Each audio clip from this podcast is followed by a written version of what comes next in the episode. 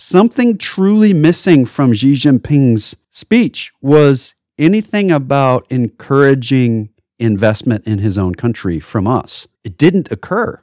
He talked about cooperating on trade. He doesn't want foreign investment. He doesn't want to be so tied to our money that us stopping the money causes their economy to collapse. They've just watched what happened to Russia. And while Russia is making it, they have moved backwards in technology significantly.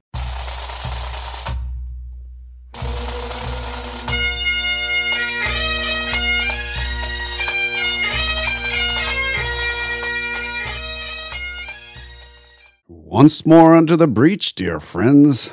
Else fill the wall up with our English dead. Good morning again, ladies and gentlemen, boys and girls, and welcome back to another exciting second hour of The Personal Wealth Coach, where we may discuss things like money and China, inflation, deflation, and other mm, conceptual and uh, poofery concepts that don't have anything to do with something that might hit your finger if you were constructing a building. Yes, that's what we are going to concentrate on things of the brain. Um, but they can also affect your bank account balance. Doesn't hurt your thumb when you hit it with a with a bank account balance, but you know it, it does affect your pain tolerance at some level, I'm sure. Uh, but we wanted to talk about what happened in the CPI release. The Consumer Price Index was uh, updated this last week, and you wanted to go into some detail on that. Would you like to begin? I would.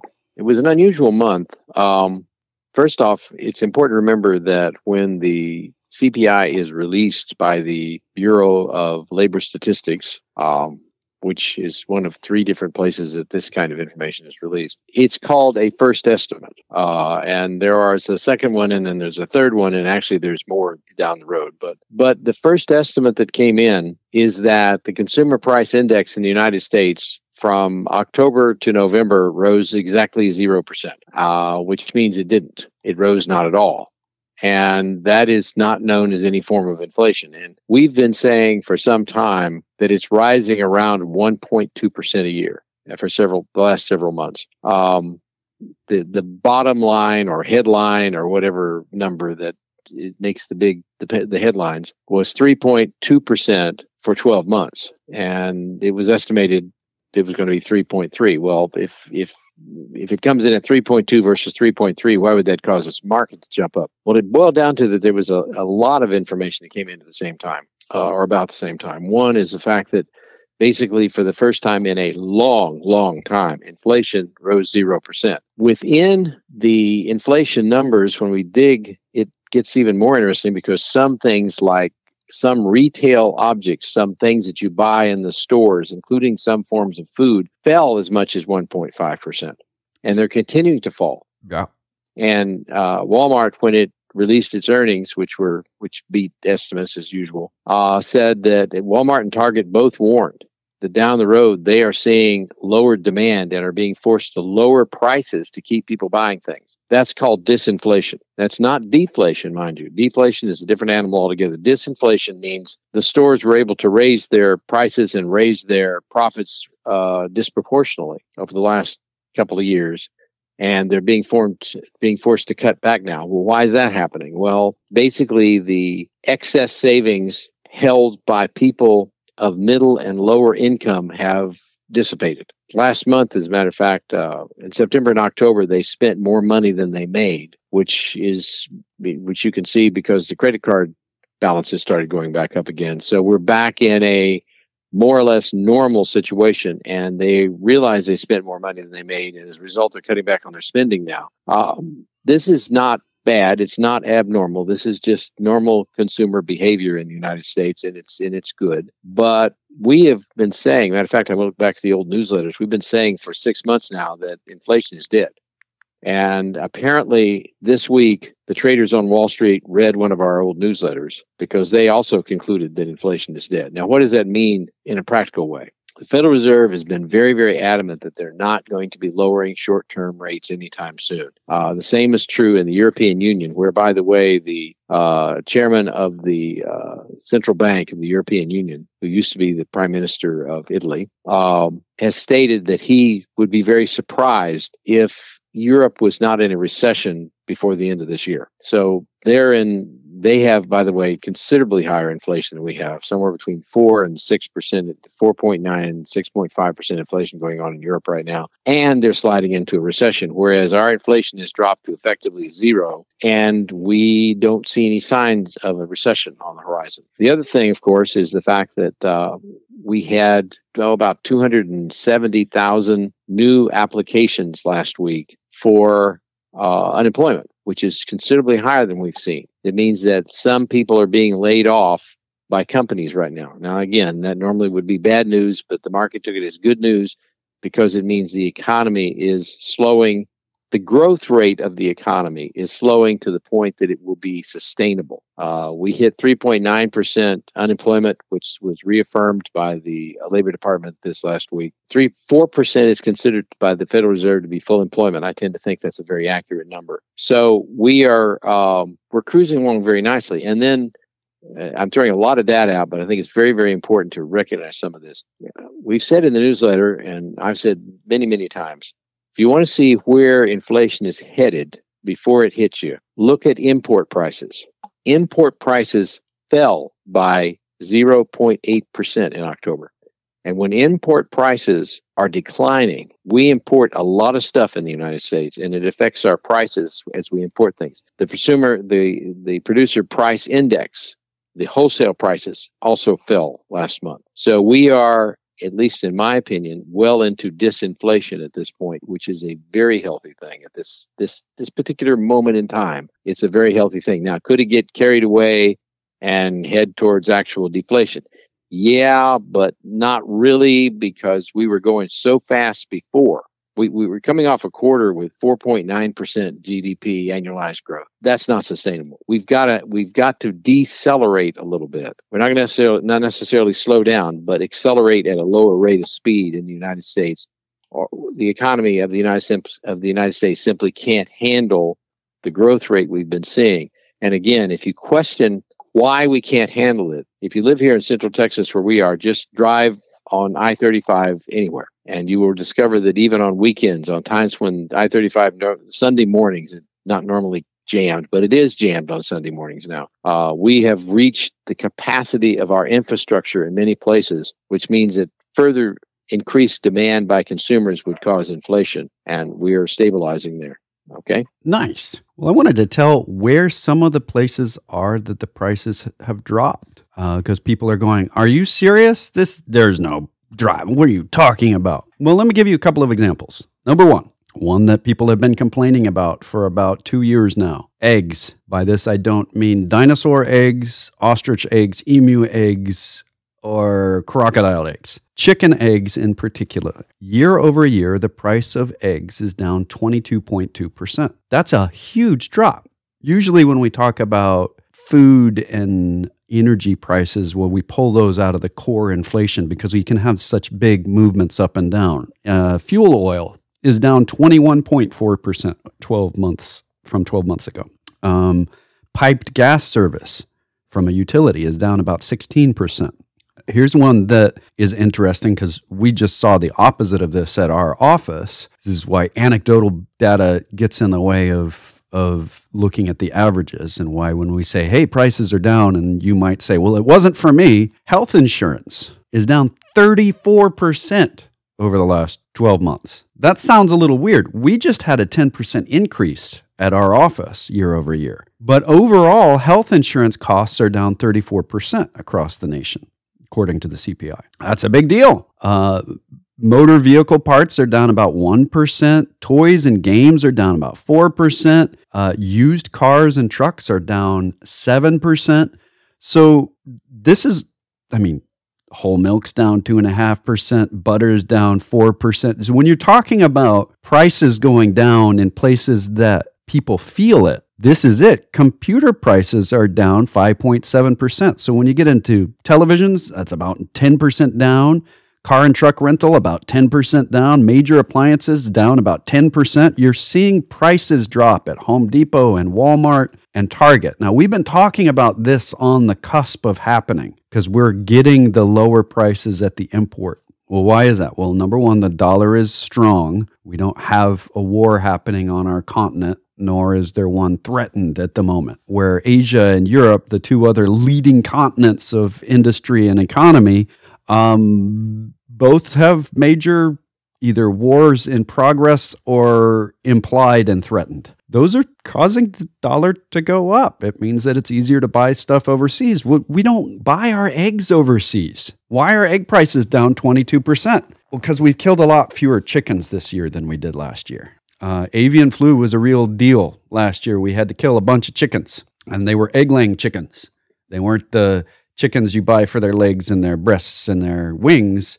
They were the chickens who just laid eggs, and we had to kill a lot of them so that they didn't kill more. Uh, so now we haven't done that for a while, and enough eggs have been allowed to hatch since then to make more egg layers that the prices have come down. This is what happens in this market. Sounds like a Ponzi scheme to me. Oh, yes. I mean, what you need to do is cut the chicken open to see how many eggs it has inside it. Wait a well, minute. you can do that. Oh, that, that's probably not the greatest idea. So, when I say big news, what the big subject, we've touched on deflation happening in, or disinflation happening, you know, when we have health insurance rates going up consistently year after year in double digits. And then suddenly we have a double digit drop. We consider that disinflation because we just inflated it and now it's going back to where it was not that long ago. There's nobody that sets the stage and says disinflation isn't isn't disinflation anymore after X amount of time. It's pure opinion. So you can call disinflation deflation if you want. If you consider a tire, if you overinflate it, uh, you're not really disinflating it when you lower the pressure. You're deflating it. Um, and tires are a good example of inflation and deflation, not just for the air involved, but the prices on tires are coming down a little bit. Tires are deflating. We used them as a great example during the pandemic of a thing that was inflating faster than usual. Uh, and so you can double inflate your tire. You can both raise the price and the pressure in the tire and get double inflation. It is a rare situation, uh, also found in pool toys. Uh, just putting that, out there. There are places on the planet right now that are experiencing true deflation. One major place, China, is in the throes of deflation. Uh, they are fighting it as hard as they can, but it's there. Uh, and this is kind of an interesting statement there about what's going on. There's some articles in the Wall Street Journal about where is where have all the foreign buyers of U.S. debt gone? Uh, and when we look back, uh, you know, not that long ago, it seems like China was the number one holder of U.S. debt, and they're not anymore. They're quickly falling in that category. They've been selling more than buying uh, U.S. government debt over the last 12 months. Well, what's going on there? China's having trouble. And when you don't have excess money above what you're using to do stuff with to invest, you don't invest it. That's what's happening. They're, they've been in a trade war with us since 2018 that increased their initial buying of US treasuries and then it dropped during the pandemic. It started to come back in 2021 and 22 and now it's back down to negative. What's going on there? China's economy is not consumer based. What does that mean? It means that the, the citizens of China by themselves do not allow China to be profitable. In the United States, if we didn't have foreign trade, it would hurt us. We would we would say, "Oh man, that's not fun. This isn't good. Prices are up." In China without foreign trade, their economy would collapse completely. Well, I mean, we would have major damage, but the vast majority, about two thirds of our economy, is wrapped around ourselves buying from ourselves. When you buy from Walmart, when you buy from Ford, when you buy from Levi's, you go down the list of companies that we buy from Starbucks, McDonald's. Go on down the list of American companies that Americans use. we are providing profit for our own companies. And in China, there's parts of the economy that fall in that category. So their own car sales, they're self sufficient in their own car sales. They're beginning to export cars. But the vast majority of their industries are dependent on foreign buyers. And without those foreign buyers, they go into problematic mode. And the foreign buyers of Chinese goods and the foreign investment in creating new Chinese goods has gone to zero and negative.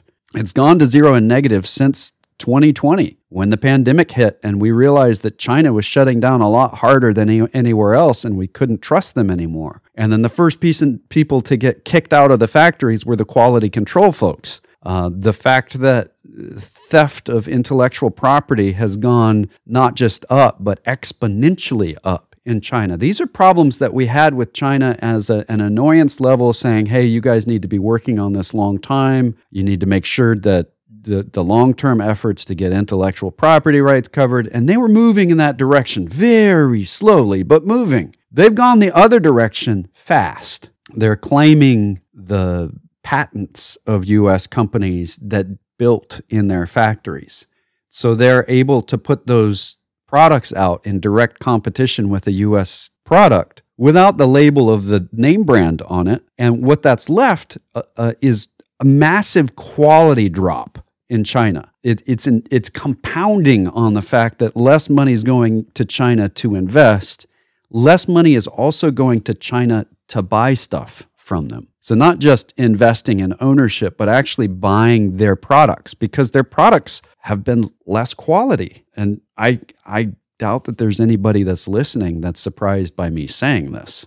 This is something that we have all experienced. If you're ordering something, period, if it's from China, it's more likely to be bad now than it was 12 months ago. And 12 months ago, it was more likely to be bad then than it was 12 months prior to that. We are seeing a rapid drop in quality from China. You could have shortened that sentence. Uh, I probably could have. I doubt quickly. that there's anybody listening. Yes, I doubt that there's anyone listening. And you no, who would disagree with you. You can, you can. Yeah, Just- there's no one listening. no one's be disagreeing with you. No Correct. one's listening. So correct. That, except that- you, you summed it up very. Are you listening? I am. You uh, prove it. Well, I'm talking to you. China's prices in China for their own stuff is are dropping. Part of that is a big chunk of their economy, 20 the, the, the, the largest piece, individual piece of their economy, or we can say the largest individual piece of our economy is consumer spending. That's two thirds. In China, about a quarter of their economy is based in real estate. Real estate is not a good thing to be driving your economy. Just, I, I can say that without any qualifiers. Going back as far back as you want to look in history, if the reason why your economy is doing well is because your real estate values are going up, hold on to your britches because that goes the other way at some point, or your bridges, Hold on to your britches. or your bridges. Yes, hold on to your bridges because real estate values, particularly when your population is shrinking, you know that old saying people have said for your entire lives of they're not making any more real estate. Well, yeah, but they're making fewer people. So there's more real estate to go around in China and in Japan and in Europe. And this is why in Italy they're offering the sale of villages for very small amounts of money because nobody lives there anymore. And in Japan, the number of vacant houses is increasing very rapidly. Well, what's going on there? Well, the older people are either moving out of them for assisted living or passing away, and they're leaving a house. If you just think of it this way, in China, the average young person has four gar- grandparents. Well, well, Jake, that's true in the United States as well, as a matter of fact. Yes, but to those four grandparents, they only have one grandkid. So if you have two houses associated with the grandparents, you got uh, grandpa and grandma and nana and papa. They both have houses. They've got one kid each. They could hand that ha- house off to that kid. Well, now you've got a couple that has one kid that now have their own house that they started with and the house from each of their parents. So then you've got three houses. You can't really effectively live in three houses. And then when those parents go away, those all have to pass to one person. And that one person may or may not be married and may also have that happening to a spouse. So if you think about that for very long, you start going, um, there's something weird here. Uh, and we just got an email saying, I'm listening. Oh, I'm Uh, impressed. That's from that's from Marty. Uh, Marty, thank you for listening. We appreciate your um, your ears. There you go.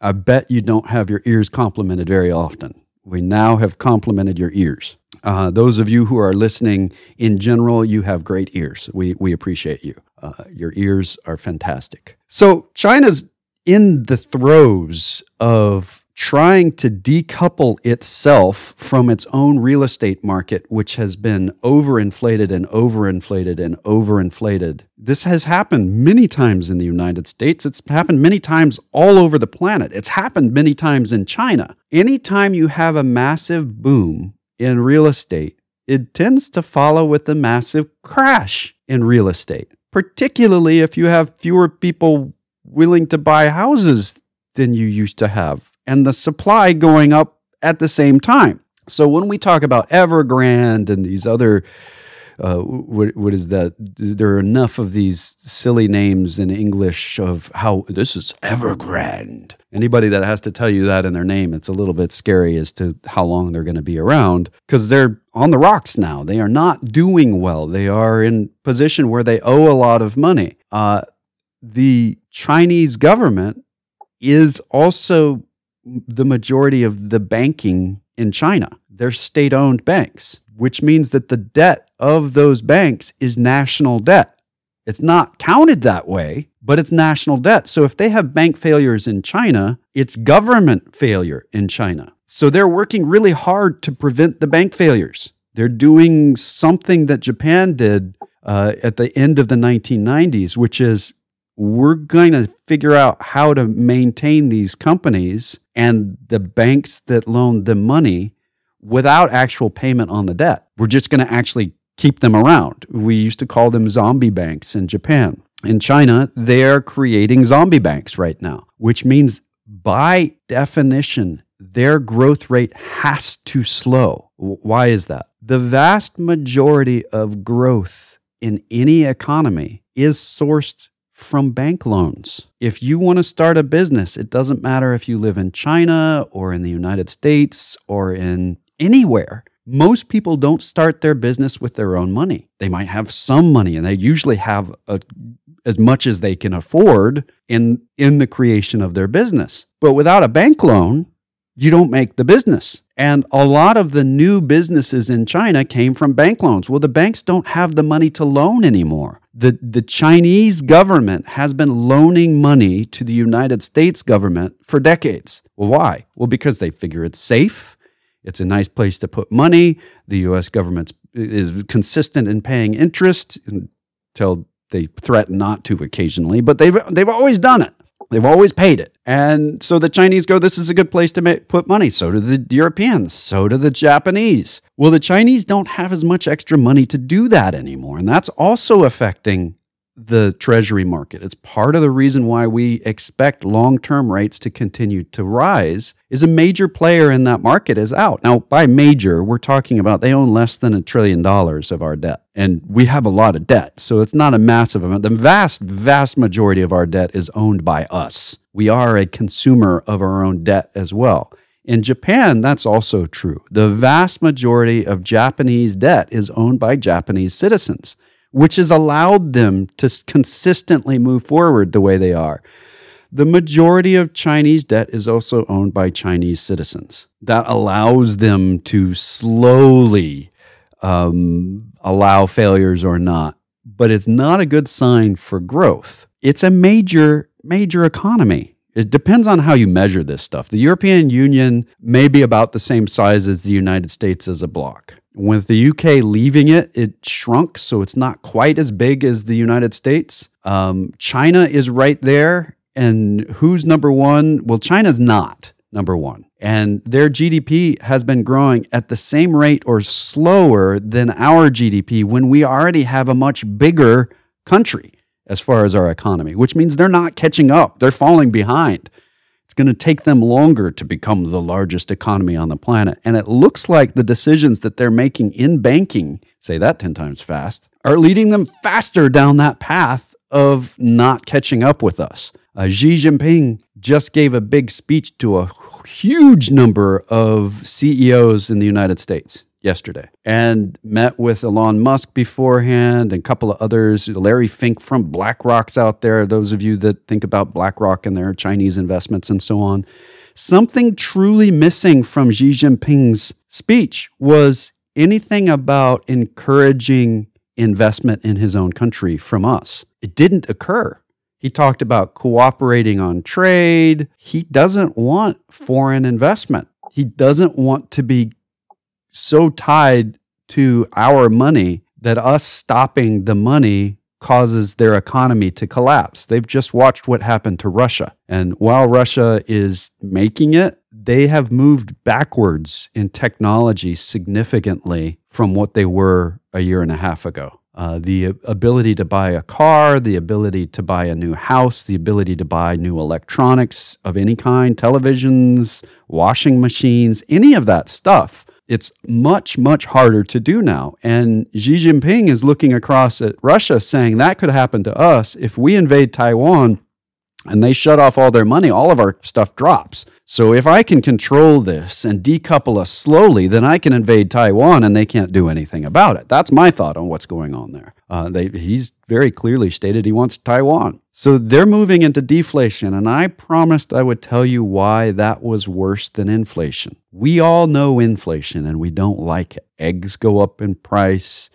uh, mortgages go up in price cars go up in price. We don't like it. Why would price dropping be a bad thing, Jake? That's a little bit weird. Okay, let me put it from a perspective of who it affects the most. If you have a large amount of money sitting in the bank, deflation is great for you.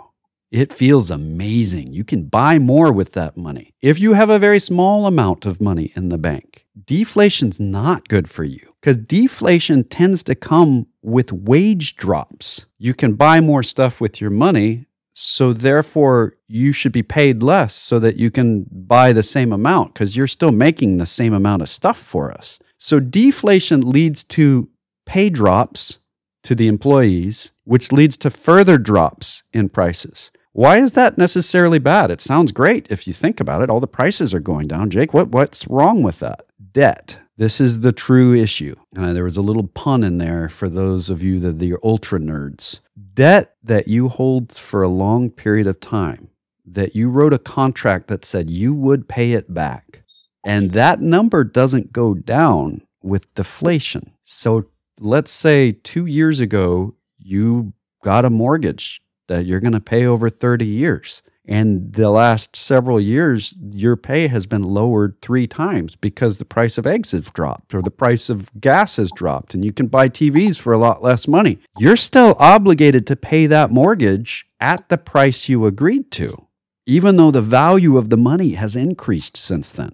Deflation is a killer to the middle and lower classes in any economy. The more wealthy you are, the better deflation is. But bankers understand that they don't make their money from the top 1%. As much as people think that, that they're the, the concentration of wealth and all of that, the reality is that concentration came because of consumer spending. Two thirds of our economy didn't come from 1% of the people, it came from all of us. And if we have less money to spend because we have to spend more on our, or the same amount on our mortgage, but our prices, our own pay has been dropping, it causes us to spend less money in general, which causes us to have to lower prices again. It becomes a very quick gravity hole that quickly becomes a black hole if you're not careful. It's why the Great Depression was so bad because they had that unemployment kicked in. You, I mean, this is this is a big issue with unions. We had this question earlier. A union's not going to agree to lower their price their pay.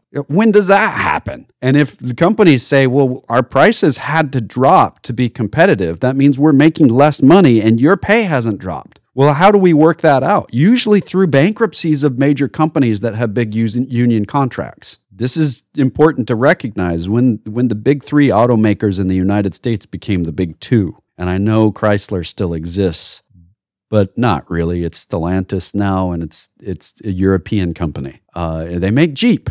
That's as true American as you can get. Well, just like Toyota makes cars in the United States, it's not a U.S. company. Stellantis, Toyota. Toyota is what cleaned the clocks of the big three U.S. manufacturers of automobiles. Why? Well, because they didn't have a union when they were manufacturing in the United States. They went down to the South, not up into the big uh, area around Detroit where all the workers are, and they'd had a century to unionize. They went down to the South where there was, were plenty of workers not making any money and not unionized, and they gave them good pay. But it wasn't as high a pay as the union makers, and it certainly didn't cover uh, retirement and health care for the rest of a retiree's life. General Motors had a third of the cost of a vehicle that had to go out to retirees for each vehicle that they built. You can't keep up with Toyota when you have to pay someone that hasn't worked for you for 20 years. So those union contracts eventually went away. General Motors had to declare bankruptcy. This, this is a weird concept here. When you have a large group that suddenly prices are dropping in, whether that's automobiles or anything else, and you have an overhead that doesn't drop with it, it causes you to fail. New companies can spring up out of that mess, and one did. And that led to dozens more. Tesla came up because of this. They could only function as a new company, even though they have a completely new concept and all of that. They could only function in the vacuum that was being left by these major automobile manufacturers that had to fail in order to get out of a union contract there's one of the problems with unions, and I'm not down on unions in general. There's a purpose for unions, and people go, well, I'm a capitalist. I don't believe in unions. Then you're not really a capitalist. You don't know what that means. Capitalism means using your head. That's what capital means. And using your head means that you've got to pay your employees well. And if you're not, then you've got a bad product eventually. So unions are a good part of the balance. When they get overly powerful, they are not good at all when they get underly powerful, they're not good at all. Uh, the corporations get bad in those cases. So you need these checks and balances in order to have a good environment for the entire consumer driven economy. I mean, if you work at General Motors, most General Motors employees own General Motors cars. Isn't that weird? They weren't forced to buy those. Most people that work at Tesla own Tesla vehicles. SpaceX too, by the way. They don't own their own rockets, but they do own Tesla vehicles. I don't know how that works, but somehow it worked out. And that's that's me wrapping up on why deflation is bad because it causes major corporations to have to fail because their overhead doesn't drop at the same speed as the prices that they have to charge. And we're about out of time. This is the personal wealth coach with Jeff and Jake McClure. Uh, if you would like to talk to us off the air, we actually give individually uh, individually crafted and customized advice based on what people are trying to achieve. That's generally and portfolio management and portfolio management, and that's generally for people with higher net worths, but we make exceptions occasionally. Um, so you can contact us locally, voicemail available during the weekend, but actual real live people, no phone tree during the week at 254 947 1111. You can reach that line toll free at 1 800 914 7526. That's 800 914 plan. And I think it's important to note that we're an independent fiduciary firm. We don't work for a corporation, we only work for our clients. Right. Exactly. Uh, you can go to our webpage, thepersonalwealthcoach.com or tpwc.com. There's a contact form. You can use emails, Jeff or Jake at tpwc.com. There are uh, recordings of the radio program going back years, newsletters going back decades, uh, and you can find us wherever podcasts are given. Um, thank you very much for listening on a nice Saturday morning. And until next week, this has been the Personal Wealth Coach.